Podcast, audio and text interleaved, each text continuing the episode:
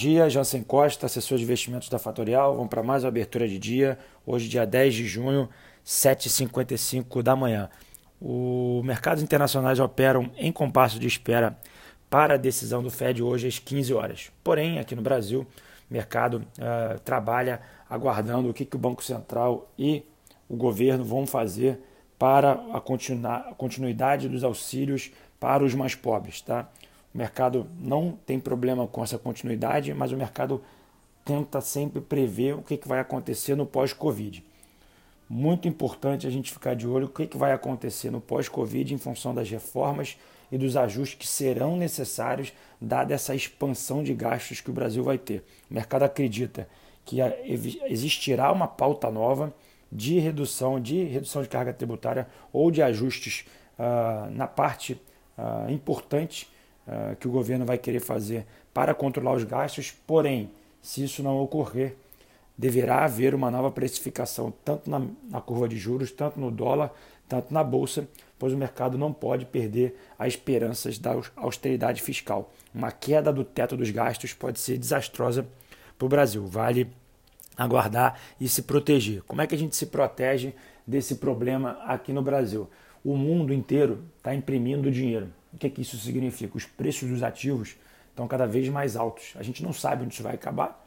Dificilmente alguém tem a certeza de quando isso vai acabar, mas a gente consegue se proteger desse movimento e não é simplesmente vender uma posição descoberto ou simplesmente uh, vender um, um, índice futuro como muita gente faz.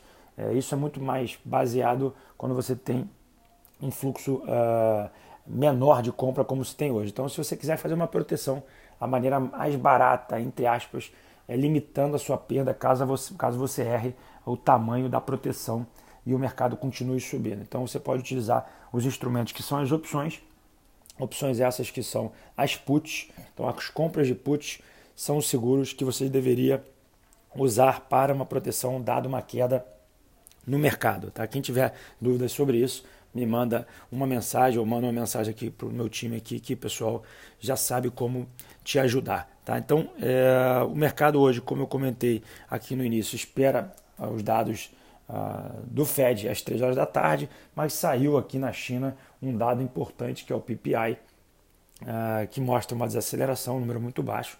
Isso anteriormente, né, dados anteriores semelhantes a esse, mostrou que a China tende a desacelerar com um dado tão baixo. Vale a gente ficar de olho uh, o que pode acontecer com a China não uh, voltando a patamares antes do Covid. Hoje a agenda é bastante pesada, ela, tem, ela envolve alguns dados sobre petróleo uh, e também inflação, seja nos Estados Unidos, seja no Brasil, e o mercado vai ficar em compasso de espera aqui na Bovespa. Tá? A gente começa com dados hoje às 9h30 da manhã, com o IPCA nos Estados Unidos, na verdade o IPC, o IPCA nosso às 10 horas da manhã, às 10h30 a gente tem um discurso do Banco Central Europeu, às 11h30 a gente tem estoques de petróleo nos Estados Unidos e às 15 horas a decisão do Fed. Tá?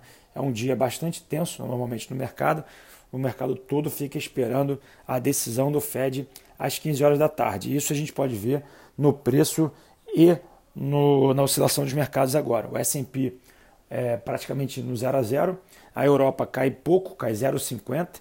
Lembrando que o euro está se valorizando frente ao dólar e isso empurra o preço do dólar index para baixo. Tá? Lembrando que o euro tem 60% de peso nessa, nessa, nesse índice.